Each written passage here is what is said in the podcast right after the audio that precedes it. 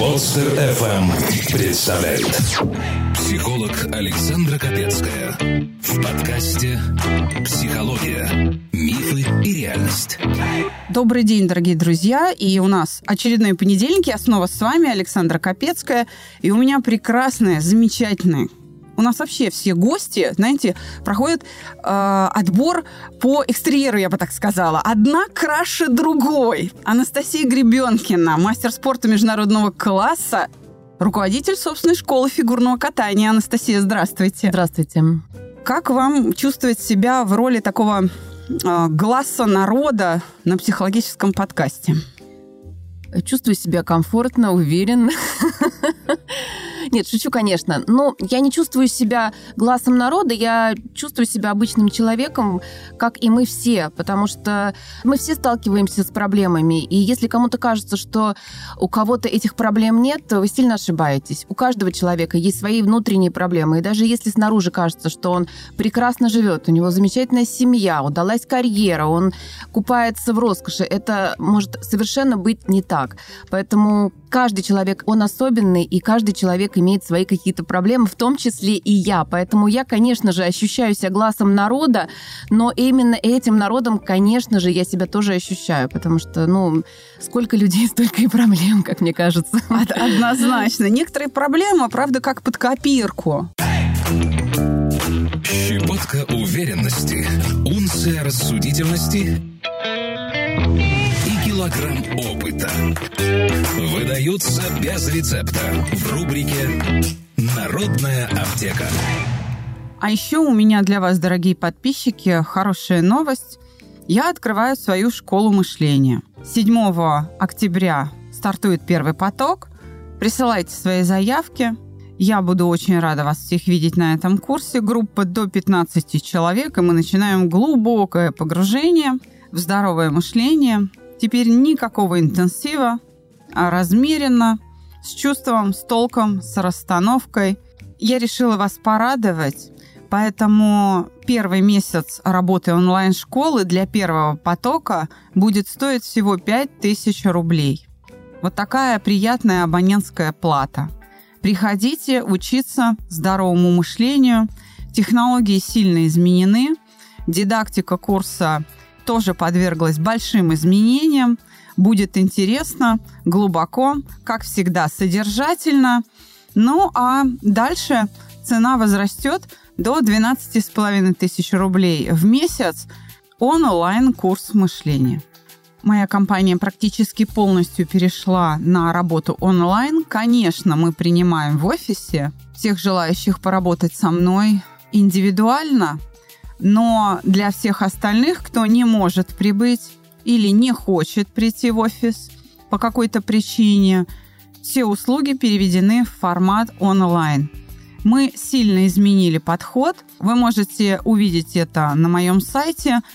Очень быстро будет пополняться продуктовая линейка, и я приглашаю всех беременных женщин, которые находятся в тревоге и боятся рожать по какой-то причине – ко мне на так называемый пси-юнит «Боюсь рожать». Не только теория, а очень-очень много практики, чтобы вы решили эту проблему и ваша беременность протекала спокойно и счастливо. Записаться на бесплатную консультацию можно и даже нужно на сайте mospsycholog.ru Мы стараемся как раз такие письма подбирать, в которых указаны проблемы, знакомые большинству людей – тогда от нас будет польза. И держу пари, что люди, которые приходят к вам, встают на коньки, уже, наверное, и взрослые люди, тоже приходят для того, чтобы снять стресс, наверное, да. И э, что вы им советуете, если вам удается на тренировках с ними пообщаться? Я часто общаюсь на тренировках, хотя у меня работает большой коллектив, мой тренерский состав, их больше 25 человек на разных отделениях, но я со взрослыми как раз всегда общаюсь, потому что им приятно, и мое внимание в том числе, я им подсказываю какие-то шаги, элементы. Я подсказываю, как правильно это исполнить. Но прежде всего они, конечно, меня благодарят и сами уже мне говорят, что как здорово, что у вас есть такая школа, куда можно прийти взрослому человеку и переключиться, полностью пере, перешить подшивку свою, я не знаю что можно от проблем не то что забыться, нет, здесь не в этом дело, а может быть даже с другой стороны посмотреть на них, потому что фигурное катание – это очень сложно координационный вид спорта. Координация для человека – это одна, наверное, из самых важных, да, когда дети начинают делать первые шаги, у них совсем нет координации. То есть координация для человека – это, ну, одна из главных способностей, чтобы жить, двигаться, бегать, танцевать, э, делать движения элементарные, вот как я сейчас, допустим, кружку, да, беру с кофе, это необходимо. А фигурное катание концентрирует все вот эти возможности человека и очень высоко такую, такую делает, очень высокую планку задает э, человеку, приходящему на лед, потому что тоненькие лезвия, и не знаешь, куда свое дело деть. И оно вроде ты такой координированный казался себе на полу, надел коньки и понимаешь, что полностью ничего не понимаешь, что делать. И тебя заставляет это сконцентрироваться и отдаться полностью вот физиологии. Не думать ни о чем, а думать только о своей физиологии. Это очень здорово. И мы говорили с вами о том, что нет, конечно, фигурное катание это еще и танец, это еще и вдохновение. Это не просто когда ты научился уже хоть что-то делать. Пока ты не сделал первые шаги, ты не можешь танцевать поэтому сначала переключаешься, а потом уже танцуешь. Мы как раз вот говорили с вами до начала нашей, не знаю, как нашего эфира, да, можно да. так сказать, про танцы, и действительно, я не представляю лично, я не представляю свою жизнь без танцев. Когда я слышу музыку, ну, понятно, я профессиональная спортсменка, я всегда танцую на льду. Ну, вот в голове я слышу какую-то музыку, думаю, о, какой классный танец мог быть, и я уже чувствую, как я танцую, что-то делаю, то есть я вообще без этого не могу жить.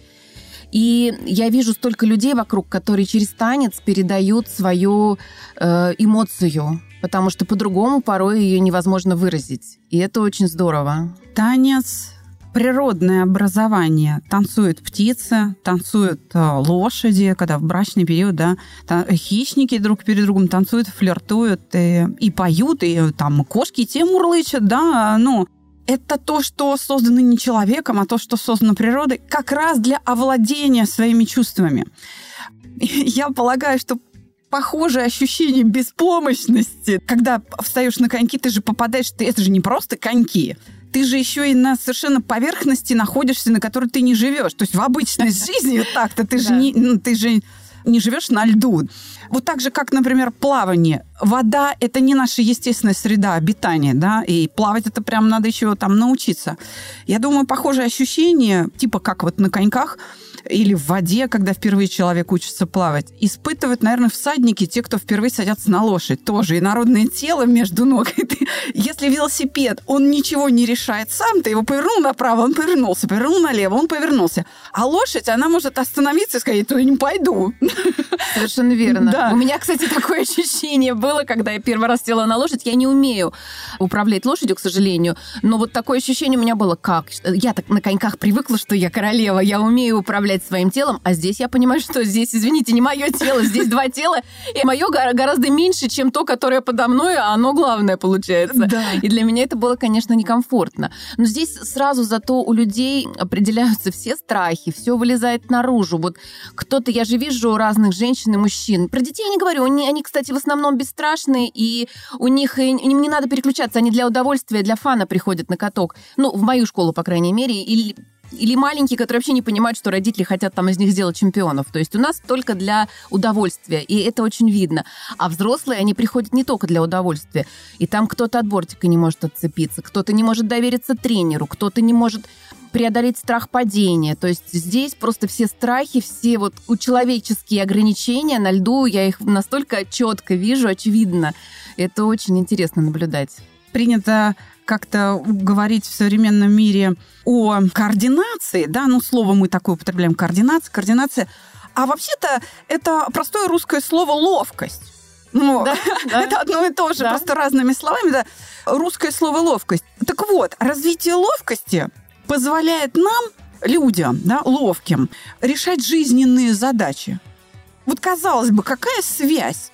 Если я просто поставлю перед собой футбольный мяч и в пустые ворота с разбегу пытаясь этим мячом попасть. Угу. Да, это критерий того, причем без разминки, не будучи футболисткой, не там ни, ни разу, да, вот это вот первая моя, вот мне просто дали мяч и говорят, вот ворота бей, я первый раз в жизни это делаю. Если я с первой попытки попадаю, то это значит, что я могу и жизненные, житейские, бытовые вопросы решать.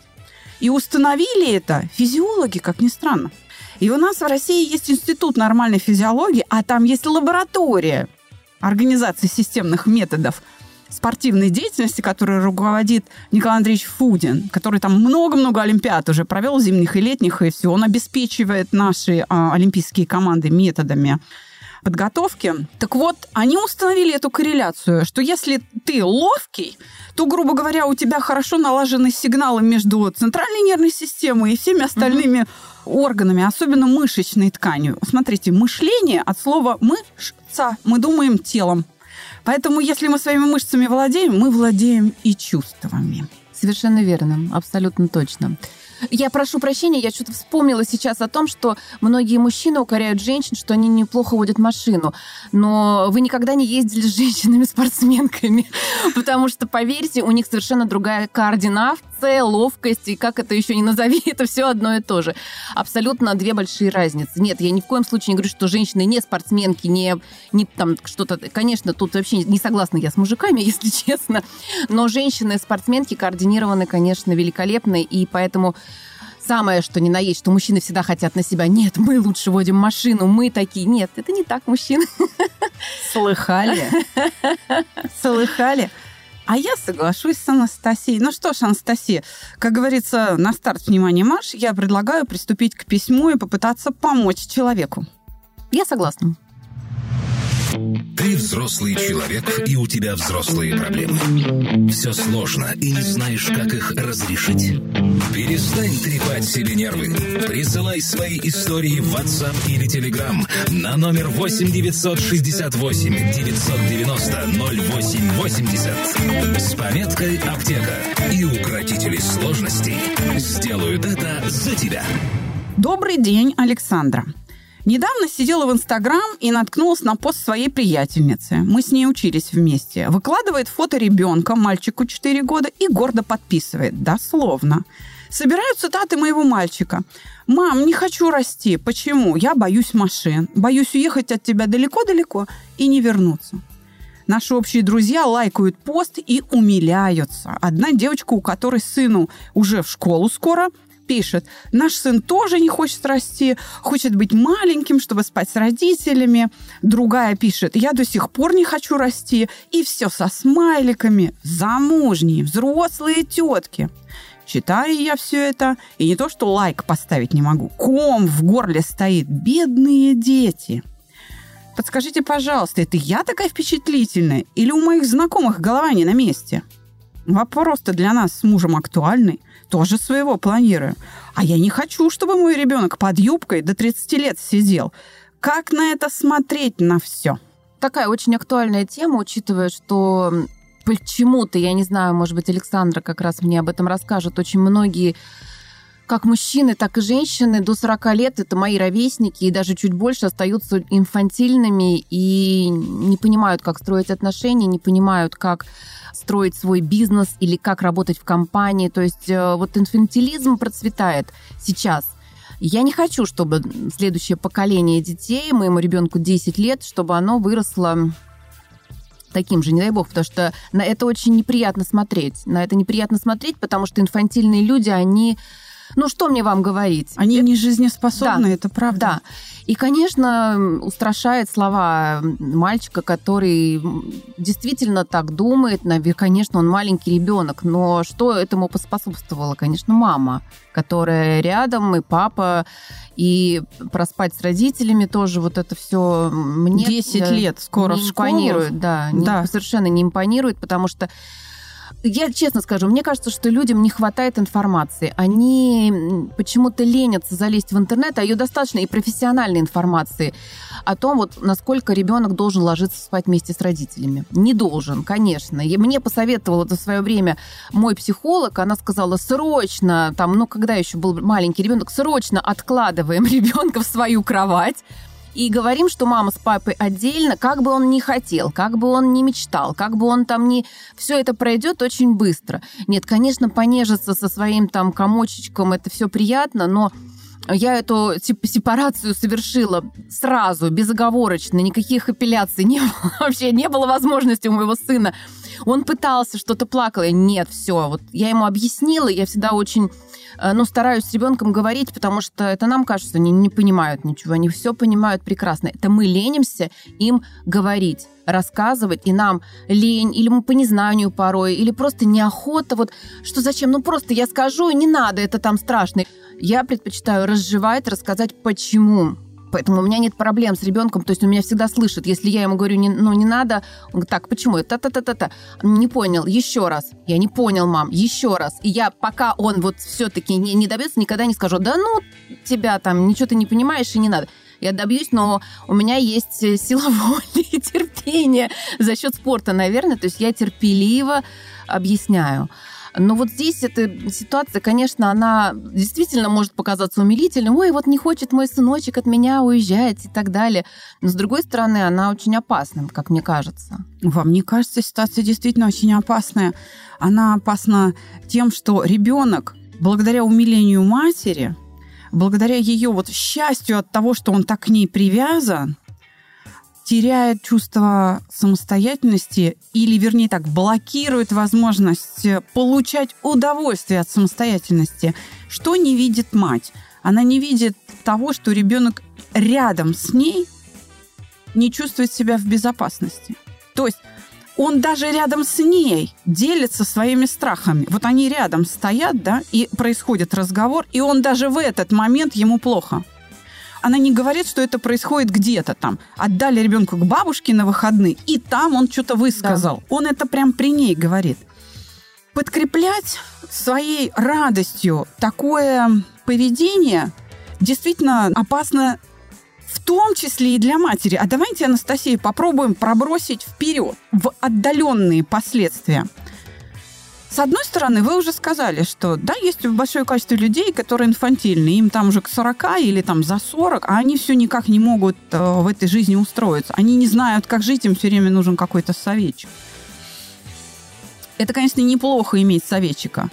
Э, мы знаем э, по сказкам, когда особенно восточные сказки, когда султан имеет великого визиря и ходит к нему за советом. Так у него масштаб задач такой, да, что одна голова, конечно, хорошо, но две лучше. И он обращается к старцу за советом. Но, с другой стороны, очень много бытовых задач мы в состоянии решать сами. О чем дети заласканные, вот так, я даже не буду говорить балованные, я буду говорить заласканные дети, не знают – и в 30-40 лет они не просто там не могут семью создать или как жить. Дай бог, чтобы они вообще до этого дожили. Анастасия, да, я вам знаете, что скажу? За последние три года ко мне на прием все чаще приходят дети, если раньше это было перед экзаменами, ОГЭ, ЕГЭ, и надо было как-то помочь детям с тревогой и неуверенностью справиться, то сейчас они круглый год приходят, один, два, а теперь уже три подростка. Ежемесячно для меня это вообще какая-то гигантская цифра, то есть это нарастающая тенденция, которых приводят родители в 13-14 лет, рассказывая мне о том, что у меня такая хорошая девочка или там такой хороший мальчик, он такой способный, у него там, не знаю, замечательная голова, там математика или русский, что-то там, да? Но мы, к сожалению, перевелись на домашнее обучение, потому что у ребенка депрессия, и он уже два года принимает антидепрессанты. Это сейчас вот жалко, что не видно мои глаза, потому что они округлились. Э, я за что купила, за то и продаю. Это моя реальная практика. И это действительно большое счастье для матери, когда ребенок привязан к ней, когда он ее любит. Но, как говорит народ, все хорошо в меру, правда? Ну, тогда вот у меня к вам вопрос. Как, э, допустим, я, я же сразу к себе примеряю, естественно, и к своему сыну, я очень ласковая, ребенок очень, хотя это мальчик, все мальчишки уже в 10 лет, мне кажется, ну, многие, они так уже не любят вот это вот ласкание. Он тоже иногда, конечно, брыкает, но чаще все-таки мы вот это обнимашечки, вот это поцелуйчики, э, ну, то есть вот такое очень нежное отношение. Вот где вот та грань, чтобы ее не не переступить вот в ту пропасть, про которую сейчас вы говорили, не скатиться, чтобы ребенок действительно чувствовал себя самостоятельным, понимал, как управлять своим временем, понимал, как управлять собой, своими чувствами, эмоциями, как научить его, но в то же время оставить то теплое, ласковое отношение. Вот здесь вот сложный вопрос. Он не такой сложный, как вам кажется. У ребенка же есть отец, есть. Вот, да. А там с обнимашками не очень. Нет. Мне мой муж говорит, роди мне девочку, почему я не могу с Ваней обниматься? А у них там как два самца, да, Да. они постоянно то они что-то дерутся, то они, значит, там какой-то впадают в агрессию к друг другу, ну такую, конечно, с любовью, но в агрессию, то есть то спорят, то особенно азартные игры, ой, не азартные, простите, настольные, Азартные настольные игры. Да, именно так, потому что они настолько проходят азартно, что я сижу просто скромно, я все время проигрываю, а эти два самца, они просто буквально дерутся и вырывают друг у друга волосы на голове, если кто-то проиграл или выиграл. И это, смотреть на это, конечно, очень, ну так, весело. Видите, у вас все хорошо. Вот Слава-. Да, вам не очень беспокоиться, потому что, смотрите, в этом случае вся мужская линия поведения, вся необходимость отставить себя, бороться, получать удовольствие от того, что ты преодолел сложность, а не избежал ее. Понимаете, да? А Это все присутствует. Но ваша ласка позволит мальчику в процессе становления в мужчину сохранить трепетное отношение к женщинам. Он не будет грубиян или насильник. Он э, будет настоящий такой мужчина, который с уважением и с трепетом и с лаской будет... Он будет понимать, что женщинам нужны обнимашки. Он не будет такой, знаете, суровый мужик, я, я не распускай нюни там. Ну, да, он, он не будет отказывать женщине в этих вот в ласке и будет понимать, что ну иди ко мне, моя девочка, садись на коленочки, я тебя сейчас успокою. Да? Даже если этой девочке и ему самому уже 40 там с лишним. Да. Вот, так что в этом смысле вам лично беспокоиться нечем. Но нашим слушателям действительно важно понять. Кстати говоря, я хочу сказать, что, похоже, вы не отвертитесь. Девочку придется рожать. Сделайте счастливым вообще. У вас свое счастье, у, Да, у да, мужа должно да, свое. Действительно, зависимость, привязанность необходима, потому что это то, на чем строится семья, то, что позволяет нам держаться вместе, создавая некоторые ограничения. То есть пока семья не одобрила, мы что-то не делаем. Вот в условиях ограничений мы очень развиваемся. Нам же нужно либо как-то эти ограничения снять, либо найти какой-то такой единственный возможный способ существования в этих ограничениях, но так, чтобы еще при этом быть счастливыми. То есть мы умнеем благодаря ограничениям, благодаря тому, что есть слово нельзя или кто-то мною недоволен. Вот так. То есть это очень хорошо. Чтобы ребенок не был вот такой беспомощный, инфантильный, нужно не только ласкать. Ласкать важно, это необходимо, но нужно и требовать. И нужно показывать ребенку не то, что ему не только то, как ему хорошо рядом с близким человеком, к которому он привязан. Еще раз говорю, на привязанности строятся крепкие отношения, любовь, семья, дружба, благодаря привязанности. Но привязанность не может заменять собой любовь и свободу и живучесть человека. Она не может это рушить. Иными словами, хвалить надо за то, что сам. Вот лучше бы эти мамочки умилялись тем, что он э, в свои четыре года говорит, мама, я когда вырасту, куплю себе Феррари и буду на ней летать. Понимаете, Да, что я там на Марс полечу, покорю и тебе подарю этот Марс. Вот, вот когда они от этого будут умиляться, вот тогда все встанет на свои места, особенно когда речь идет о будущем мужчине. Ну тогда что требовать от э, ребенка? Неважно, какой возраст, ну возьмем там от 5 до 10. Вот здесь говорится, что вот ему там 4-5, да, где-то. Вот что требовать? Требовать убирать комнату, ну это чуть старше. Требовать, не знаю, убирать за собой игрушки. Вот что здесь должно быть, как найти этот компромисс, ласки и в то же время требовательность к э, вот этому самостоятельному уже, как должно быть человеку. Знаете, что нужно требовать? Делать выбор. Он должен сам определять, что он поест на завтрак и когда. Он должен определять, в чем он пойдет гулять и почему. Он должен сам определять. Не когда он пришел и сказал, мама, что мне надеть? Посмотри за окно и реши, в чем ты пойдешь гулять. И пусть он простынет, и пусть у него пойдут сопли, и пусть он промокнет, и тогда он скажет, а что не так? А ты не ту обувь выбрал. А почему ты мне не подсказала? А ты большой? Ты же можешь Мгм. сам. Это же не кирпичи таскать. Ну, то есть вы ничего не требуете из разряда там луну с неба достать, да? Но вот когда он начнет эти решения принимать, а в пять лет он может их принимать, он почувствует вот эту силу, он почувствует этот кайф от свободы и от того, что он молодец, и что его любят за эту самостоятельность. А я вот, допустим, слышала такую историю, что мама спрашивает, я, мой сын там забыл что-то в школу, там тетрадку или что-то такое. Я вот специально не положила и не подсказала ему, он должен самостоятельно там это сделать и так далее. А кто-то ей отвечает, слушайте, ну вот если бы ваш муж шел на бизнес-встречу и забыл бы там блокнот, ну чтобы, неужели вы не помогли и не дали этот блокнот? Это же глупо.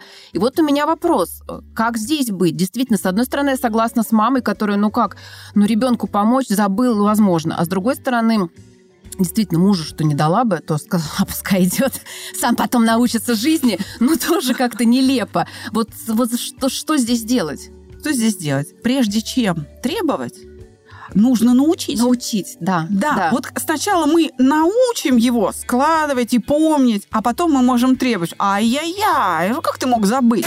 Записаться на бесплатную консультацию можно и даже нужно на сайте mospsycholog.ru Мы не можем из огня до в полымя. Бытует мнение, вот он вырастет, мой ребенок, и там все само собой возникнет. Дудки, ничего не возникнет. Конечно, нет. Мы приобретаем поведение благодаря воспитанию, идет научение. Мы должны это осознать, поставить перед собой как педагогическую задачу, да, и выучить это. Оно само по себе с неба не падает. Ни понимание чего-либо, ни способности к чему-либо э, ни манеры там и так далее. То есть успех не падает с неба. Не бывает так, что ребенок не видит, что такое любовь, не имеет этого образца, не видит, как переживается любовь в его родителях или, во всяком случае, в близких взрослых, в чьей среде он растет. Не бывает так, что он вырос и в 18 лет влюбился. Но это не усвоенная модель поведения. Кстати говоря, подобного рода проблемы вот какого-то мальчика, поведение матери которого, угу. да, возмутило нашу вот автора письма, нашу слушательницу. Часто эти проблемы возникают из-за сложностей с грудным вскармливанием. Знаете, что да, это значит? Слишком долго? Наоборот, Нет. наоборот, А-а-а. да. Когда ребенок лишен женской груди в младенчестве, либо мама прикладывает э, ребенка к груди, а грудь наполнена, я извиняюсь, адреналином, потому что у нее какие-то сложности там в семье или со здоровьем, да, ведь молоко это очень сложный гормон. И если он не наполнен эндорфинами и счастьем, то и ребенок беспокойный, он не чувствует себя в безопасности. Если ребенок очень быстро попадает на искусственное вскармливание, у него хроническое состояние всю жизнь, до, до самой смерти, что вот он не защищен. И это выливается в том числе в такие высказывания. И что нельзя это исправить? А, ну, это можно, конечно, ну, есть. Ну, мало ли, какие ситуации бывают, да, закончилось молоко, невозможность, там конечно. что угодно могло случиться. Да, да, ну просто об этом нужно помнить. То есть, если этого молока там 2-3 капли всего лишь, то я, когда прикладываю малыша к груди, именно вот в момент, когда он забирает именно эти несколько капель, мне нужно вспоминать самые счастливые моменты в моей жизни. Мне нужно прям вот этим счастьем делиться, и тогда он его впитает с молоком матери. У него не будет этого чувства беспомощности. В буквальном смысле он наполнится этим эндорфином, и это будет прилив этого счастья у ребенка. И я просто, когда он вырастет чуть-чуть и начнет со мной говорить, там, два годика, да, два с половиной, я ему скажу, вот это счастье. Я когда увижу, что вот он счастлив, я скажу, мой сыночек счастлив, или там дочь моя счастлива. Его состояние я начну называть словами, и он начнет понимать, что это. Это очень важно. И э, наша задача материнская, как и отцовская, и может быть отцовская даже здесь более важная, не фиксировать ребенка на опасности, а наоборот показать ему, что мир это счастье, жизнь это удовольствие. И все время подхваливать его, что ну упал, подумаешь там, коленку расшиб, заживет. Зато вот смотри, там на велосипеде научился кататься или там еще что-то. То есть все время подхваливать когда ребенок, еще раз, не избежал трудности, а преодолел ее, когда он пошел на эту сложность, справился там со страхом, с обидами, его же ведь могут и обидеть, а могут и пристыдить, да, и разные чувства, да. и гнев, когда он все-таки успокоился, справился с ситуацией сам, И вот тут я начинаю его хвалить и говорить, о, какой у меня растет, умница какая. Дети часто боятся одиночества которые, еще раз, заласканные, очень привязанные к матерям, они боятся одиночества. А ведь одиночество это, не, это неплохо. Вы знаете, нам же окружающие люди часто мешают побыть наедине с собой, и мы теряем себя, мы не понимаем, где мое, а где то, что требует общества. Мы иногда можем потерять вот этот внутренний стержень, когда все время с людьми. Одиночество позволяет освободиться от шума. Согласны? Согласна, конечно, абсолютно согласна. Ну вот э, вопрос-то у нас э, был, да, нашей слушательницы о том, что она боится воспитать такого ребенка. То есть явно, что в обществе есть сейчас это, как это называется, детоцентризм, да? Да. И что можно здесь посоветовать? Я вот не знаю, как... Я думаю, что посоветовать надо слушать, во-первых, правильных людей, читать побольше, интересоваться информацией и, и сложить свое собственное мнение, чтобы через себя пропустить, потому что каждый человек индивидуален. И, но ну, мне кажется, что все равно ты через себя пропускаешь. Любое даже мнение профессионала ты пропустишь через себя, и это выльется уже в твою жизнь. Ну вот, по крайней мере, я так стараюсь делать. И, конечно, вот с мальчиком-то, что делать с мальчиком? Ладно, вот наша читательница, э, слушательница, она еще, у них нет детей с мужем, они еще планируют, и вот страх-то такой еще немножечко, ну, он, ну, не, обос... не то, что не обоснованный, ну, он есть, понятно, но... Преждевременный. Преждевременный. А там-то уже есть проблема. Вот что делать, когда уже ребенок ну, даже не то, что заласканный, мне это не очень нравится, потому что я тоже очень заласкиваю своего э, сына, но, допустим, слишком, да, вот эта связка плотная. Вот что делать в, в эти моменты? Начать по-другому как-то себя вести с ребенком, вот что делать? Начать от него требовать то, что мы сейчас и проговорили? Да, мы, да? да, мы по большому счету сказали, я не могу дать прям рецепт, да, делай раз, делай два, делай три, но давайте, это правильная мысль, давайте перечислим. Первое, во-первых, нужно осознать, что ребенок в опасности, потому что вас не это должно умилять. С одной стороны, первая мысль, привязанность это нормально, но она не может замещать самостоятельность. Не может замещать. Второе. Умиляться и хвалить нужно как раз способность ребенка поддерживать свою жизнь в совершенно бытовых вопросах уже в этом нежном возрасте. Дальше. Нужно для того, чтобы это было ему доступно, чтобы он получал от этого удовольствие, нужно демонстрировать самим, что мы любим его больше в тот момент, когда он сам с чем-то справился. Что трудности не равно опасность что удовольствие получаем мы не благодаря тому, что избежали опасности, а благодаря тому, что преодолели ее, эту трудность, да. Ограничения, ограничения нас развивают. Мы, грубо говоря, начинаем хитрить, приспосабливаться, как вот в эту узкую щелку требований очень плотных семейных, как-то вписаться – у нас развивается интеллект. И, конечно, да, нужно развивать ловкость, в буквальном смысле заниматься физкультурой, пока он маленький, для того, чтобы он именно житейские свои вопросы решал. Ведь развитие а, ловкости позволяет управлять мышечной тканью, которая и обеспечивает нам владение своими эмоциями. Спортсмены и вообще люди физически развиты лучше владеют своими эмоциями, особенно негативными.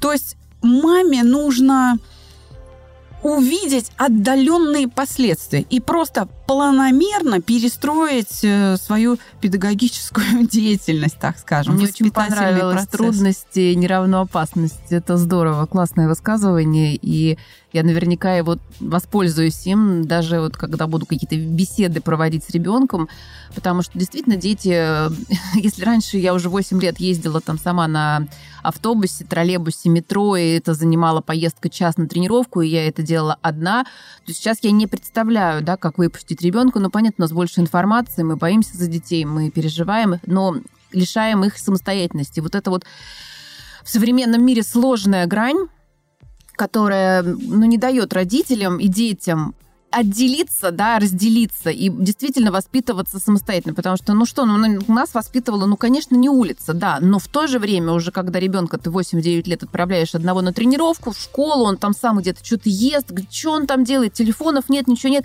приходит вечером домой, здравствуйте, все, накормил, положил спать, а завтра утром то же самое. То есть это была моя жизнь. Я не представляю, чтобы там сейчас Ваня в 10 лет такой пошел сам на целый день куда-то там на тренировку, потом сам пере, там, переходил дороги, переезжал на каких-то трамваях, потом шел э, в школу, потом делал сам уроки, как я каких-то находила э, на стадионе на Пионер, такой был стадион у нас в Москве. Было административное здание, я договорилась с тетушками, которые там работали, приходить к ним на часик, потому что мне некуда было деваться, и делать уроки там. То есть я, понятно, но это тоже чересчур, я бы так сказала, но жестковато, потому что я полностью отвечала за свою жизнь, по сути дела, и не потому, что у меня там плохая мама, нет, ну просто была такая жизнь, тогда все так жили. Сейчас немножко по-другому живут и боятся больше за детей, вот их опекают, оберегают. И, конечно, вот сложно, но родителям современным сложно, чтобы и они самостоятельные были, но в то же время одних тоже пока не особо-то хотят отпускать там по метро шататься. Начнем с того, что есть федеральный закон, который требует от родителей сопровождать ребенка до 12 лет. До 12-летнего возраста он а, в соответствии с федеральным законом не может находиться один на улице и куда-то там перемещаться. Это вот первая часть морализонского балета. А вторая часть заключается в том, что мы с вами выросли в СССР. Социальная опасность была совершенно другой. Не было так опасно на улицах. Поэтому нас и отпускали. Да, да. А сейчас опасно. Поэтому и федеральный закон требует сопровождать ребенка до 12 лет.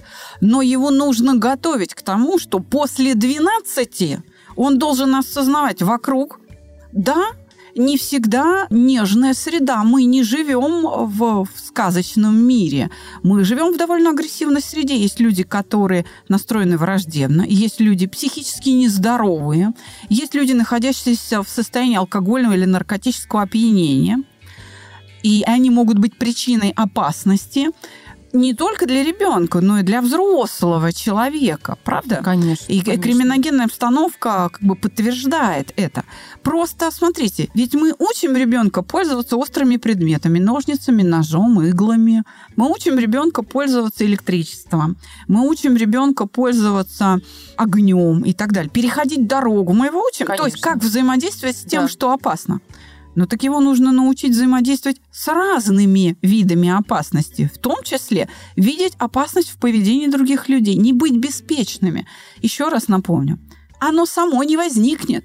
Это ребенку нужно объяснять. Если мы видим, что что-то складывается вот в окружающем мире, надо остановить ребенка, сказать, смотри, вот это опасно, Да. это плохо, и в этой ситуации надо действовать вот так. А еще лучше, если у меня есть возможность вмешаться и поддержать кого-то, да, то сказать, стой здесь или пойдем поможем. Например, кто-то из детей там заблудился или там что-то с ним происходит. Он что-то делает, от чего его лучше защитить, не оставаться равнодушным. Конечно. Еще раз, надо учить взаимодействовать с этой опасностью. Эта способность преодолевать трудности возникнет не в результате возраста, а в результате того, что я тренируюсь с этими сложностями справляться. Я беру и делаю, беру и делаю, терплю неудачи. Потом с этими неудачами справляюсь, утираю сопли и опять иду пробовать. Здорово. Да. Я, нет, я, мне за- за- Я думаю, что это про вас. Вы так стали мастером спорта международного класса. Но мне просто хочется, чтобы, э, ну, не все же, в конце концов, спортсмены, и не всем дано пройти этот тяжелейший путь. И, может быть, и слава богу, потому что этот путь действительно, он непростой. И я, ну, у меня сын занимается шахматами в спортшколе, но шахматами. Он совершенно не спортсмен, очевидно, он математик, у него там другой склад даже тела, да, он высокий, худой, но, может быть, бегуном бы он еще мог бы быть таким легко, легкая атлетика, может быть, да, но не, вот я вижу просто как спортсменка, что немножко другой склад и характер, и ума, и здесь не в том дело, что он там какой-то сопливый и ничего не может с собой сделать. Нет, ну, и просто это видно. Ну и потом в советское время спорт был э, таким социальным лифтом. Э, Ну Да. и он и сейчас, в принципе, остается, особенно для людей, у которых э, сложности с э, финансовые и ну, разные, да, это социальный лифт в любом случае, по которому, посадив ребенка на этот лифт, родитель надеется на то, что он поднимется очень высоко, до 101 этажа хотя бы, потому что других возможностей родитель понимает, что не может дать своему ребенку. Поэтому ну, для меня спорт это такой очень специфическая история, и видя многих спортсменов, э, еще не сформировавшихся, еще только начинающих, но уже там на высоком уровне, я понимаю, что порой это амбиции родителей, к сожалению, и их желание разбогатеть за счет детей, их желание не то, чтобы их ребенок стал кем-то там великим, да, но это тоже такая вот гордость за это вот мое, но больше, конечно, амбиции собственные, и вот это обидно особенно наблюдать вот за такими детьми, потому что порой они не хотят и не любят, и им не нравится. Ну, вроде есть талант, есть способность, но заставляют родители. Поэтому вот мой сын не занимается спортом как таковым. Ну, то есть какое-то плавание, что там это все он делает. Для общего развития, естественно, потому что без него невозможно. И умственное развитие, оно должно все быть в гармонии, в купе мысль в том, что как, э, кроме спорта, как еще воспитать, возможно, вот это вот э, через терник звездам. То есть не только же спорт может дать ребенку возможность быть самостоятельным, проходить через трудности с легкостью. Ведь не только спорт. Конечно. Что еще? Конечно, не только спорт. Но, опять же, я, например, в свое время в детстве очень серьезно занималась танцами. Я прям в буквальном смысле работала на кремлевских елках свои там 10-12 лет. Я получала зарплату, я была снежинкой, стояла в первой линии. На меня все равнялись. Но спорт – это всего лишь основание. Основание, как дальше в жизни двигаться. Смотрите, надо просто привить любовь своим детям к физической активности. Всего лишь навсего. А вот как в жизни дальше действовать, это не ограждать их от ситуаций, а показывать, как проходить сквозь них. Иногда даже специально создавать какие-то житейские ситуации. Не знаю, поссорился с бабушкой. Ай, мама, что мне делать? Думай, вот я тоже не знаю. Мне тоже бывает с бабушкой сложно. Вот. Ну, пойди, может, папа посоветует. А папа такой, ты что ты? Ты, ты что? Я с бабушкой там вообще два месяца не разговариваю, я боюсь. Ну, условно. Там, ну, так, симулировать как бы. Что мне делать? Ну, что делать? Ну, не, ну, подумай. Ну, давай вечером что-нибудь придумаешь там, да? Или как-то, слушай, ну, там, давай книжки почитаем. Там, может, там что-то есть. И, э, понимаете, чтобы он пытался из себя извлекать Сам вот эти варианты, да, и сказать, ну иди попробуй. Ну да, слушай, да, мне этот вариант нравится. Ну, из разряда попроси прощения. Бабушка же не права, да, она не права, но у нас задача не доказать твою правоту, а помириться с бабушкой. Понимаете, да. какой-то мысли ему подбрасываешь, а зачем мириться, если э, прав я? А потому что это не чужой человек. В семье вот эти категории прав, неправ, справедливо, несправедливо, они неприменимы. Семья строится на любви, а не на справедливости. И когда я это говорю ребенку в 5, э, в 10 лет, он это усваивает, и у него совершенно другие взаимоотношения с миром. Он не ищет этой справедливости с близкими людьми он может к ним пристраиваться и делать их счастливее. И тогда близкие люди сами начинают понимать, где они неправы. И они еще придут и скажут, ну ты тоже внучек меня, извини, я что тут палку перегнула, ворчливая у тебя бабка там, да? И жизнь будет налаживаться. Иными словами, избыток любви вреден так же, как и ее недостаток. Вот что я хотела сказать в этом выпуске. Отлично, отлично. И я у нас был уговор, может быть, не соглашаться друг с другом, но мне кажется, что мы на одной волне, и здесь трудно не согласиться, когда один здравый человек что-то говорит другому здравому человеку. Сложно найти какой-то такой камень преткновения в этом диалоге. Было сложно мне найти, потому что я абсолютно согласна, Александра, с вами. И, конечно, я чувствую, что где-то я там не права в воспитании, что-то я там, я вот тоже из этого разговора э, вынесу в свой арсенал, в свой запас э, для воспитания своего ребенка. Я надеюсь, что наши слушатели тоже что-то вынесут. Это очень важно подсказывать людям, помогать им именно с профессиональной точки зрения, потому что вопросов у всех очень много. Вопросов каждый день прибавляется, не убавляется. И если люди слушают, и главное, слышат и используют это. Не просто послушали, классно, все, мы тоже все поняли, но не просто пошли и дальше делают то же самое, а меняют, и меняют и свою жизнь, и жизнь своих детей, и жизнь близких людей, и используют те прекрасные дары нашего современного мира, что можно просто услышать то, что, может быть, ты ждал всю жизнь, и воспользоваться этим, и идти строить свое прекрасное будущее. С вами были Александра Капецкая, Анастасия Гребенкина, мастер спорта международного класса по фигурному катанию. Приходите танцевать на льду к Анастасии в школу и будьте счастливы. А вы, Анастасия, не отвертитесь, рожайте дочь. Всего вам доброго, дорогие наши слушатели. До свидания. До свидания.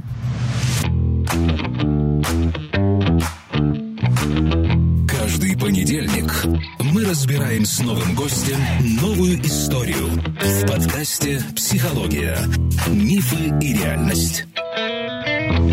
Подписаться и слушать нас на любом устройстве можно по короткой ссылке в описании каждого выпуска.